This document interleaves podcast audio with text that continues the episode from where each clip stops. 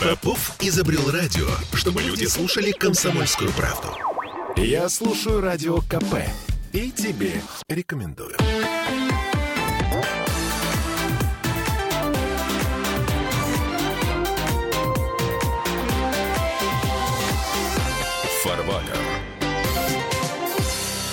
И все-таки это война. НАТО воюет против России. Генсек Альянса на прошлой неделе проговорился. Вот буквально цитата из заявления Йенса Столтенберга. Если Путин одержит верх, то это будет поражение не только для Украины, но и для всех нас.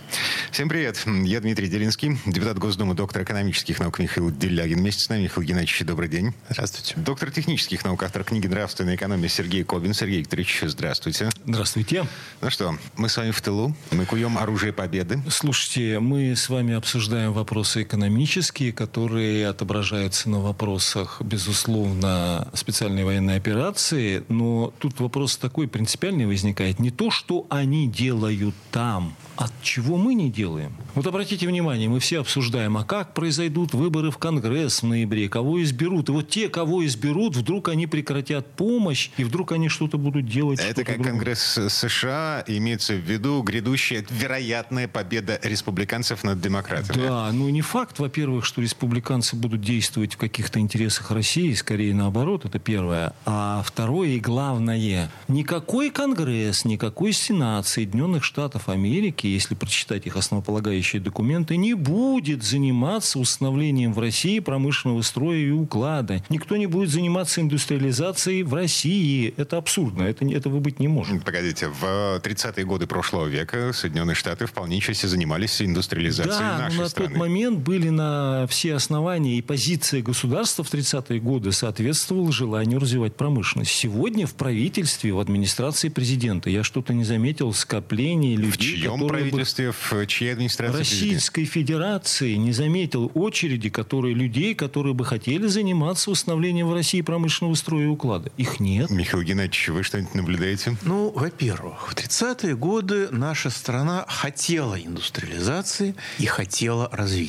И Соединенные Штаты сотрудничали с нашим руководством в том, что наше руководство хотело. При всем неуважении американцев к нашему суверенитету, представить себе, что они будут нас оккупировать для того, чтобы обеспечить модернизацию Российской Федерации, чтобы обеспечить промышленное развитие, чтобы обеспечить рост умственной производительности, так не бывает. Ну, погодите. Если оккупируют, то в других целях. Американцы, ну, не оккупировали Китай, но они сделали все для того, чтобы Китай вырос в большого дракона. А, конкурента правильно. американцам. А зачем? а зачем они это делали, напомните мне, пожалуйста. Мы с вами здесь не это обсуждали. Помните? Для того, чтобы раздавить Советский Союз своего основного противника. Так. Выращ... Это во-первых. И во-вторых, китайское руководство очень хотело вырасти. Понимаете? Ситуация, когда руководство Российской Федерации, экономическое руководство и финансовое руководство делает все, с моей точки зрения, чтобы уничтожить Российскую Федерацию. И бюджет на 23 год тому порука, да, где сокращаются расходы на национальную оборону очень сильно. Кстати, на вооруженные силы Российской Федерации там тоже сокращаются расходы,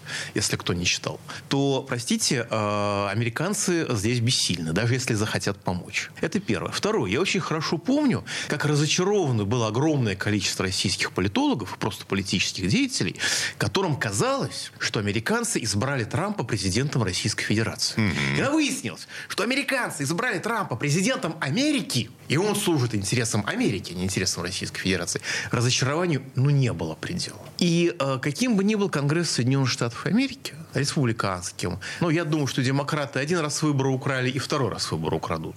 Но это моя гипотеза. А но даже если он будет полностью республиканским, республиканцы будут делать что? Они будут поддерживать американскую промышленность.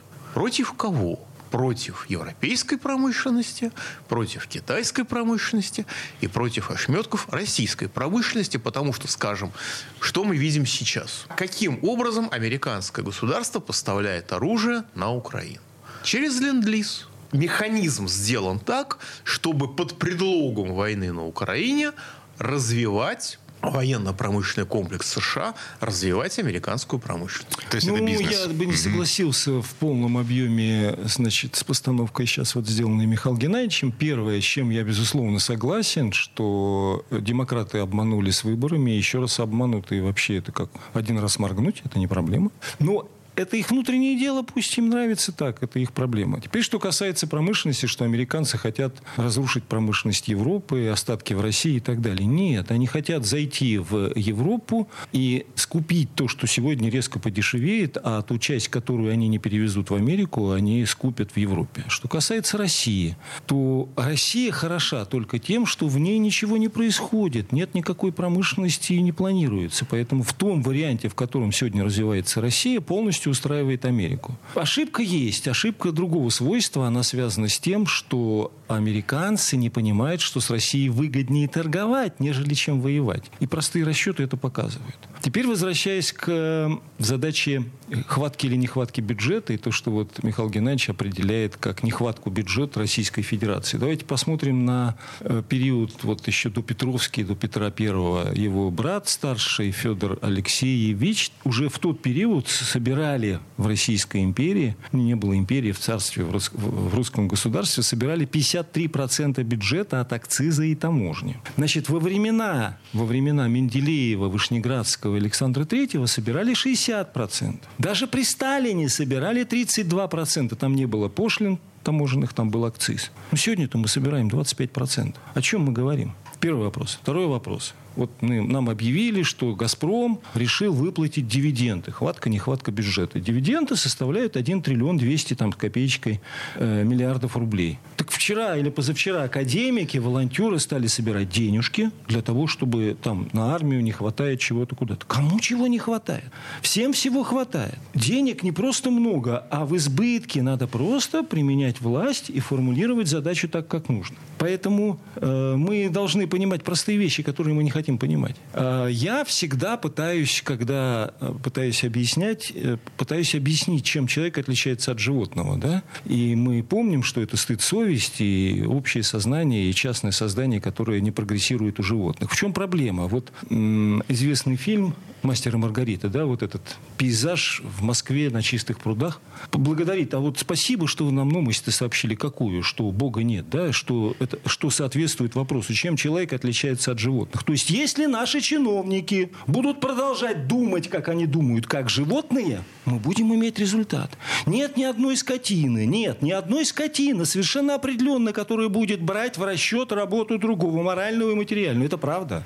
Это факт, это бессмысленно обсуждать. Поэтому если мы имеем чиновников, которые не хотят брать в расчет интересы, например, пенсионеров, которые получают 14 тысяч рублей, которые не хотят брать в, расчет интересы производителей, которые получают дивиденды у «Газпрома», а не что-то другое, о чем мы можем говорить? Это смешно. Значит, смотрите, американцы передали Украине или передают, или передадут э, оружие на 60 или на 70 миллиардов долларов. Ну, прекрасно. Мы из России за весь этот период вывели 250 миллиардов долларов штраф, что совокупно составит там 15-20 э, триллионов рублей. Зачем мы выводим эти деньги? Кто фамилия этого человека, который уподобил, сподобил выводить эти деньги из бюджета?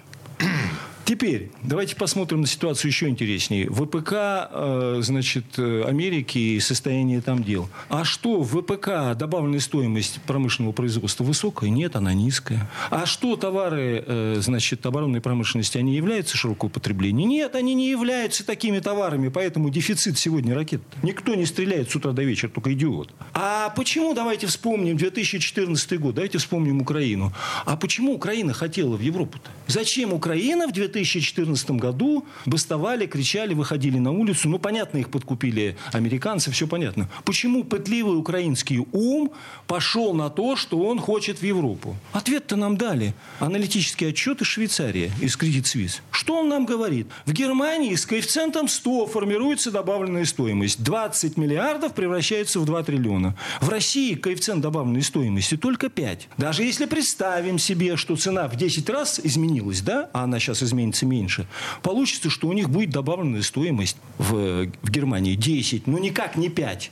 А если посмотреть на то, что им поставят даже сырье не мы, а из Америки, которое будет в 4 раза дороже, чем в Америке, они все равно сделают добавленную стоимость от 50 до 40. А у нас-то 5. Поэтому вопрос-то, повторяю, не в том, что они делают, вопрос в том, чего не делаем мы. А мы не делаем ничего. Это банальное воровство. Поэтому, э, возвращаясь к деньгам, которые вывезли 250 миллиардов. Ну, кого-то интересно, вот тут Михаил Геннадьевич часто на телевидении выступает, ему променовые ценности в виде э, жилья задают вопросы и так далее. Ну-ка, давайте-ка посмотрим, откуда берутся деньги на вывоз-то, да? Значит, известно, что из бюджета за счет коррупции, например, вот выделение земельного участка в Ленинградской области 15 миллионов рублей. Это куда? Ну, хочешь получить земельный участок, застроить дом, 15 миллионов рублей давай взятку. Ага. В Петербурге 25 миллионов рублей. В Москве и области от 50 и выше. За один участок. Вот вам эти деньги как формируются. Вообще коррупция как э, явление требует отдельной передачи и теневая экономика. Но Жилье-то в чем? Чем больше мы строим жилья, тем хуже. Почему? Ответ-то понятен. Кстати, сейчас спрос-то упал или нет на жилье? Упал. упал. А в чем причина-то? Раньше было 10 лет назад, 15 лет назад 75% иностранного составляющих в строительстве дома, а теперь 90. 93, по-моему. Ну вот. Что это означает? Это означает, что мы, покупая за границей эти товары фабрично-заводской промышленности, платим им деньги в виде добавленной стоимости, которые они используют потом для строительства чего? гаубиц, ракеты, всего на свете, которые присылают для войны с нами же. Вместо того, чтобы э, строить заводы, которые будут производить все то же самое, но уже на нашей территории, и добавленная стоимость будет оставаться И тогда, здесь. если бы украинцы увидели, что мы не воруем, а формируем добавленную стоимость, так же, как и немцы, с коэффициентом 100, но при нашем сырье, так мы бы получили коэффициент 1000. Возникает естественный вопрос. Они бы увидели наглядно, что мы живем лучше, а они видят, мы живем как? На 14 тысяч рублей пенсионеры. Вот в чем проблема-то. Так, вот в этом месте давайте прервемся. Пауза будет очень-очень короткой.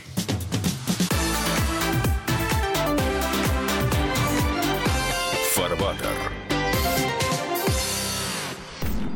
Я слушаю Радио КП, потому что здесь самые осведомленные эксперты. И тебе рекомендую.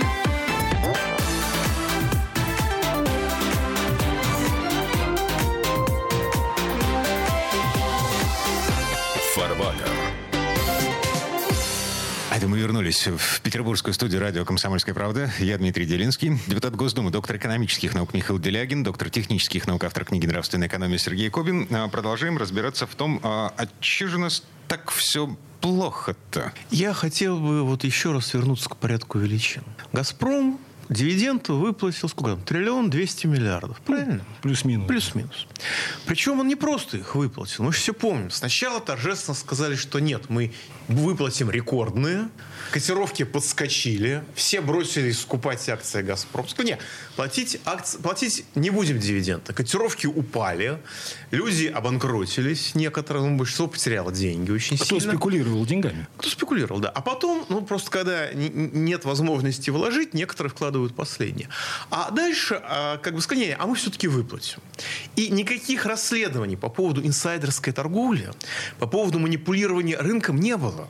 Потому что, скажем, в плохих странах, которые мы так не любим, при подобного рода событиях, ну, сказать, что сели все, я не знаю, но принести справочку от психиатра, что мы все дебилы, пришлось бы всем. Просто всем. Или, или справка, или в тюрьму. Дальше. А «Газпром» принадлежит Российской Федерации на 51%. Ну, что-то что в этом духе. Но если предположить, что доля иностранного капитала англосаксонского такая же, как в Сбербанке, то не менее 400 миллиардов из этих дивидендов мы отдали тем, кто сейчас пытается нас убить. Что такое 400 миллиардов? Вот есть такой блогер Юрий Подоляк, очень популярный. Он, у него там больше двух миллионов подписчиков, уже два с половиной, по-моему. И он в Телеграме, и он, значит, объявил о сборе денег на обеспечение вещевого удовольствия армии. Ну, в Минобороне деньги украли, Естественно, никто тоже не ищет, кто украл. Зачем искать? Зачем искать? А то как бы можно на себя же выйти, как я понимаю. И вот, значит, люди собирают сами. И вот, значит, товарищ Подоляка собрал 400 миллионов рублей. После того, как он собрал 400 миллионов рублей, Министерство обороны, как говорят, выпустило стоп-лист неблагонадежных блогеров, в, которых он, в который он и вошел. Да, то есть он, собирая деньги на армию, является врагом, если верить информационному сообщению, Российского Министерства обороны. Дмитрий Делинский посмотрел сколько, грустным взглядом сколько, на депутата Госдумы. Сколько он собрал? Собрал 400 миллионов. Он собрал в тысячу раз меньше того, чем одна российская государственная компания отдала дивидендов убийцам наших солдат и офицеров. Он за это пострадал. Ну, или после этого пострадал, потому что после не обязательно означает следствие. Хотя совпадение сроков изумительное. Так, эм, возникает вопрос, а что такое национальное или не национальное правительство? И почему, кстати говоря, начиная что от такое антинациональное? Да, mm. все, все ждали избавления от бестолкового ненационального правительства. Вот буквально термин использую Сергея Михайловича Соловьева, известного историка. А в чем проблема? Вот с удовольствием наблюдаю передачи с Михаилом Геннадьевичем, э, значит, и вижу, какая задача решается. Все смеются над Урсулой фон дер Ляйн, что Урсула фон дер Ляйн, она не совсем в себе, и там не то... Проблема совершенно в ином. А Урсула фон дер Ляйн оценивает ситуацию как домохозяйка, как кухарка по Ленину, да, или как человек, который думает о частной экономии. Мы неоднократно говорили, что для частной экономии, для частного дома прекрасно, значит, солнечные батареи, прекрасно для дома прекрасно подходят ветряки и так далее. Но если попытаться использовать эти схемы для алюминиевого завода, кроме э, хохота и глупости, это ничего не вызывает. Естественным образом мы понимаем, что что хорошо что хорошо для частной экономии, может оказаться совершенной околесицей и глупостью для э, национальной экономии. И когда я вижу, слышу разговоры Михаила Геннадьевича там, с э, Владимиром Рудольфовичем, а не Сергеевичем Соловьевым, то я вижу, что... Сформулировано так, это существенная разница. Да. Э, я вижу, говорят о частной экономии. Поэтому, когда я вижу и слышу, смеются над Урсулой фон дер Ляйн, я хочу задать вопрос, над кем смеетесь-то? Над собой смеетесь-то? Надо-то говорить не о частной экономии. Надо-то говорить об национальной экономии. Почему? Очень просто. Потому что без национального единства, без необходимых общественных условий, частная промышленность, даже если это будет «Газпром», «Сбербанк», Роснефть, кто угодно, не в состоянии поддержать национальную промышленность, торговлю, могущество, безопасность и суверенитет целых государств и народов. Это невозможно просто. Вот в чем проблема-то. И получается, что э, те люди, которые сейчас занимаются управлением э, всеми этими процессами, это не национальное правительство. Конечно. Это правительство, которое думает в частных корыстных интересов. Вот почему я постоянно их сравниваю, они не в состоянии это понять. Почему я постоянно их сравниваю с животными, со скотами, потому что скотина не понимает, она не в состоянии понять умственную производительность, о которой вот в самом начале передачи сказал Михаил Геннадьевич. Он Умственная производительность предусматривает брать в расчет работу другого, моральную и материальную. Как можно взять моральную э, в расчет работу другого, когда пенсионер получает 14 тысяч рублей? О чем мы говорим? Как можно брать в расчет, э, значит, материальные интересы другого, когда я начну производить гвоздь, любой шуруп, э, все что угодно, значит, линзы и так далее, а мне «Газпром» выставит дивиденды, так это предприятие планово-убыточное или с нулевой рентабельностью. Для кого выплачиваются эти дивиденды, в чьих они выплачиваются интересах? В интересах э, американских долговых расписок? Тогда я не очень понимаю, зачем все это нужно. Слушайте, полгода прошло с тех пор, как Сергей Кобин Михаил Делягин сформулировали конкретный список мер, необходимых для формирования в России э, промышленного строя. Э, эта бумага ушла куда-то наверх, Причем а так нет, высоко она, наверх. Она вернулась обратно, потому что правительство добросовестно проработало эту бумагу очень тщательно, разобрало каждый пункт. Ну, и если говорить на языке, на украинском языке, то, в общем, общее резюме следующее. Не треба. Mm. Нам развивать Россию не треба. Лучше всего, правда, высказался в беседе один из заместителей госпожи Набиулиной.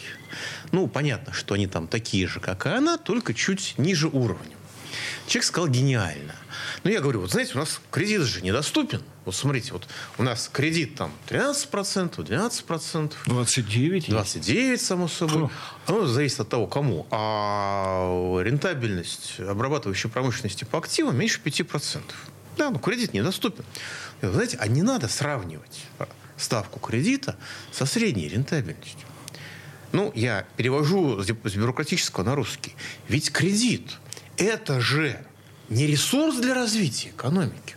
Кредит это приз, которым награждаются самые лучшие и самые высокорентабельные предприятия. Остальные пусть подыхают, это их трудности. Вот поэтому Генри Форд сформулировал удивительные слова. Цель капитала не получить как можно больше денег, а улучшить жизнь людей. И что спецуляция деньгами не имеет никакого э, отношения, э, отношения к делам. И это неизбежное временное зло, от которого мы должны избавиться. Как мы можем избавиться, это понятно. Сформулировано было. Значит, во-первых, убираем обналичивание денег. Убрали? Я Чё прошу прощения. Вот тут важный момент, очень важный момент. Очень важный момент. Первое. Значит, э, мы можем перейти вообще, как это делается, как отмывка денег ведется. 50 тысяч рублей в сутки – это не отмена наличных. У нас все мне уже стали говорить, а Кобин сказал национализировать все предприятия. Я такого не говорил. А Кобин сказал отменить наличные вообще. Я такого не говорил. Речь идет об отмене выдачи наличных больше суммы на человека 50 тысяч рублей в сутки. Месячная зарплата. Если день, пенсионер будет получать эти 50 тысяч, он будет получать их 3 месяца. У него нет большей суммы, чем 14 тысяч. Ну, Если мы говорим о ком-то другом, это в сутки 50 тысяч рублей. Это же врань. Ну почему не делают, это тоже понятно.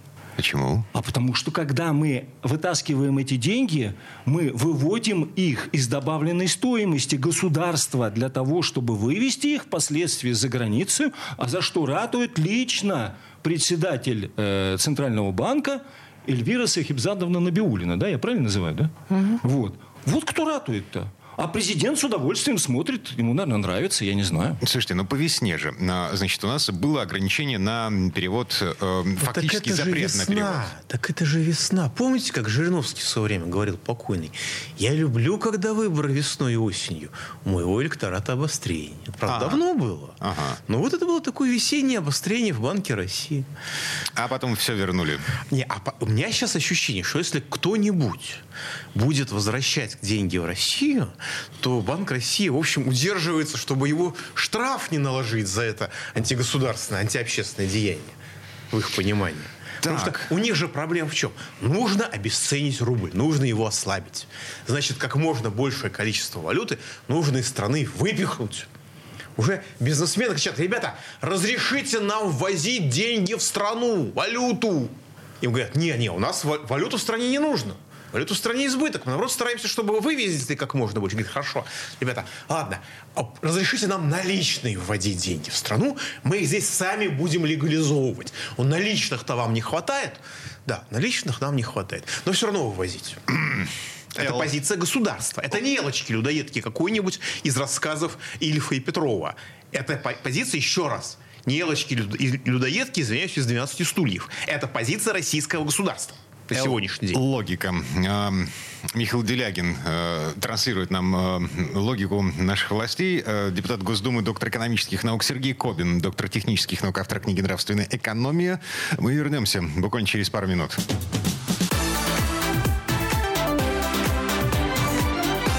Фарбатер. Попов изобрел радио, чтобы люди слушали комсомольскую правду. Я слушаю радио КП и тебе рекомендую.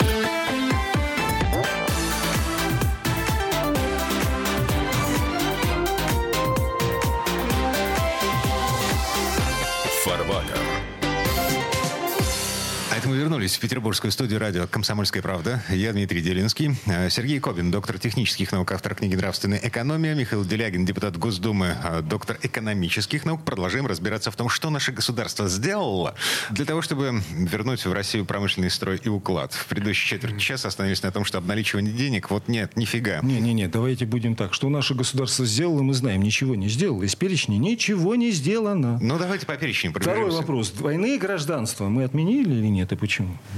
Даже берем членов правительства, даже берем как говаривал, как говорил Меншиков Петру Первому, правда, он врал, государь, останешься без единого Это был подданного. Это, а, был, не он, извини, это Ягужинский был. Виноват. Это за веревку Ягужинский. Так, ладно, там, где двойные гражданства, там и счета за границей. Снимет что? Все то же самое. Э, мало того, я слушаю, когда Михаил Геннадьевич беседует с э, Владимиром Рудольфовичем Соловьевым, не путать с Владимиром Сергеевичем Соловьевым, значит, Владимир Рудольфович говорит, Михаил Геннадьевич, что нужно инвестировать, для этого нужны счета за границей. А чего нам инвестировать за границей, я не очень понимаю. Нам нужно инвестировать в России. Это первое. Второе. Иностранные счета нужны за границей только для ведения операционной деятельности. Если мы там никакой операционной деятельности не ведем, если у нас там нет дочернего предприятия, если у нас никакой там нет структуры, которая обеспечивает некие функции для государства, то опять же национальная экономика превращается в ненациональную. Национальная промышленность превращается в ненациональную. А, как известно, между человеком и человечеством существует нация. И мы знаем эту нацию, это русский народ, это Российская империя, Федерация, Советский Союз, как хотите. Но, к сожалению, мы это выбрасываем и говорим, не-не-не, нам нужно вывозить, для этого нужны счета. Они не нужны. Это первое. Второе. Товарищ э, Примаков очень легко решил задачу с э, валютными счетами, паспорта сделок. Вы хотите валюту за рубеж? Да, пожалуйста, вы оттуда привезите, что вы привезете. Мы посмотрим и обложим то, что вы привезете, пошлиной. Пошли Най. Поэтому на сегодня ни двойные гражданства, ни счета за границей не отменили. Для чего? Михаил Геннадьевич нам помог ответить. А 250 миллиардов как же мы будем вывозить-то? В год. Вывозили раньше 100, 120, а сейчас за 22 год 250. Так что мы хотим-то? Это... Грабят, кричат, кричат, грабят. Кого грабят? Россию грабят, грабят. 250 миллиардов, это не в рублях, извините. Не-не-не, И понимаете, доллары, когда доллары. выводится капитал из России, это означает, что э, нефть, газ, нефтепродукты, золото, лес, цветные металлы, черные металлы, алмазы и все остальное мы поставляем даром, просто так. Без добавленной стоимости. Нет, не то, что без добавленной. Мы просто поставляем просто так. Мы их дарим. Потому что мы отдаем нефть, нам пригоняют на минуточку сюда деньги, и мы тут же эти деньги отправляем обратно. Ну, не все части ну, оставляем. Конечно, ну, малую ко- часть, кое- малую оставляем. Кое-что распихивается, вот эти 50 миллионов за участок, вот, это застревает вот, в криминальном обороте. Вот. Так, а следующий пункт. По этой причине реформу центрального и, коммер... центрального и коммерческих банков и не проводят. Вот, это следующий пункт был реформа. А их и не проводят. Угу. И никто не ограничивает работу банков с физическими лицами. А это прямая схема обналичивания. Я хочу это трактовать шире. Обезличивание. Обезличивание мы не знаем, кто это. И делается это понятно почему. Значит, обналичивание денег, если это не мы с вами снимаем деньги со своего личного счета. 50 тысяч рублей чтобы купить на рынке. Сутки. Угу. Сутки, да.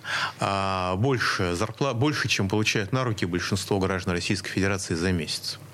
Вот. Но а когда мы снимаем деньги в маломальски значимых масштабах, мы деньги из легальной сферы экономики переводим в нелегальную. Вот и все.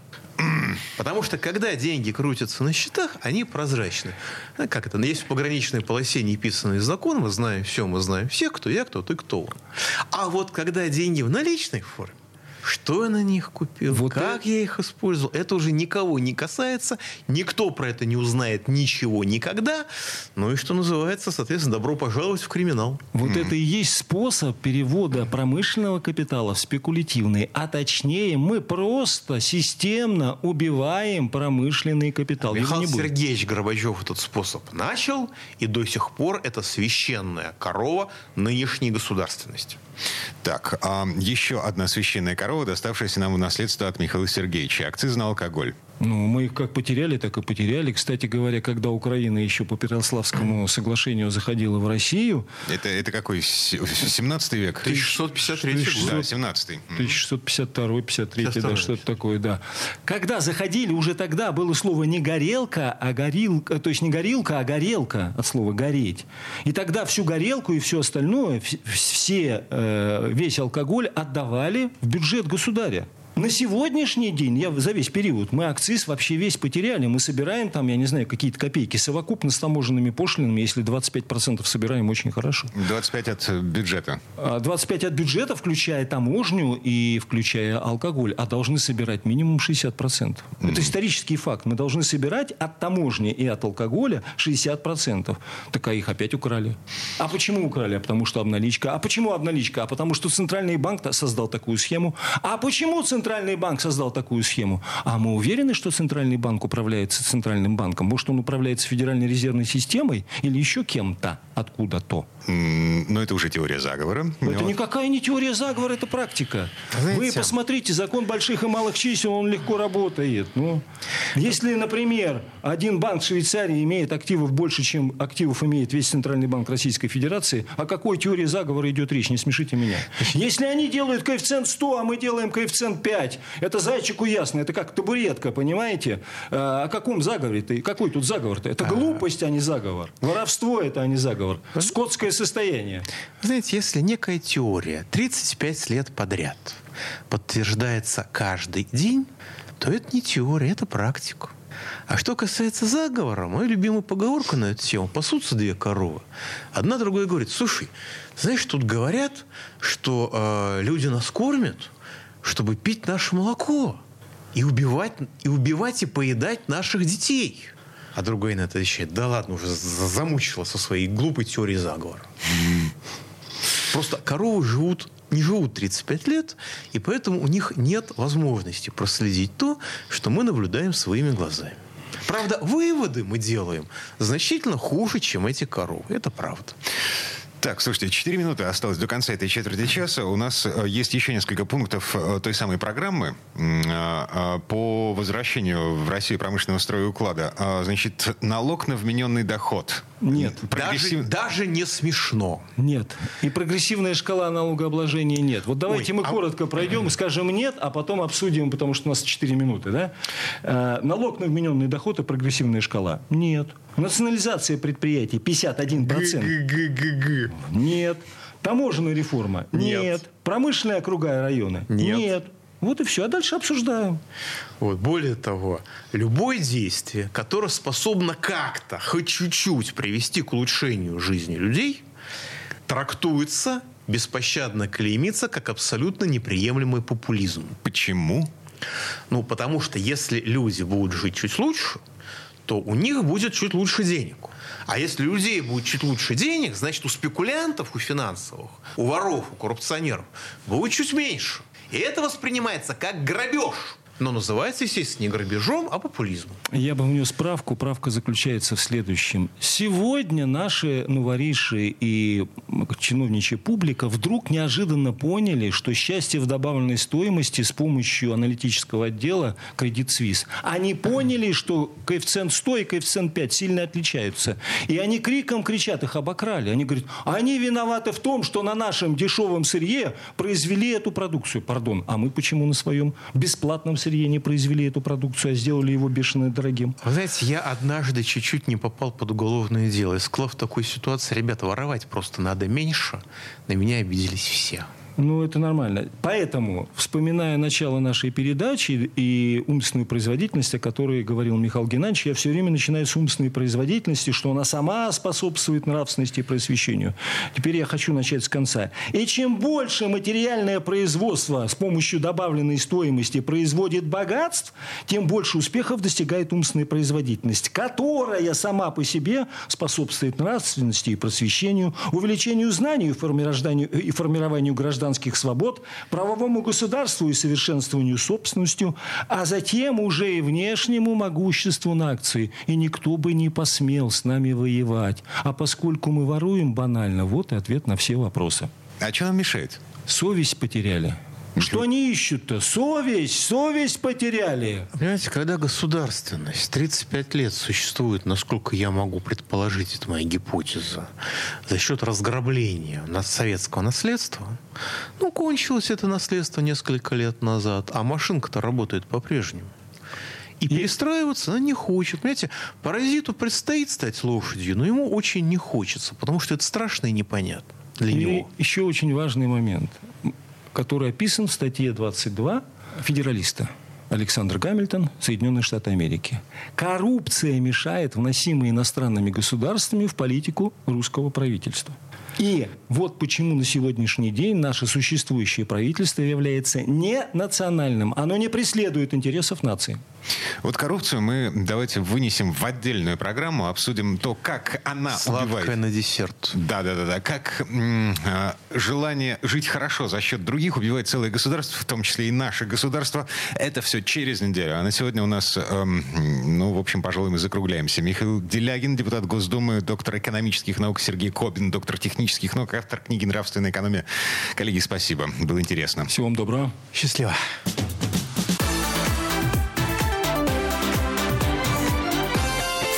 Фарбатер. Я слушаю «Комсомольскую правду», потому что «Радио КП» — это корреспонденты в 400 городах России. От Южно-Сахалинска до Калининграда. Я слушаю «Радио КП» и тебе рекомендую.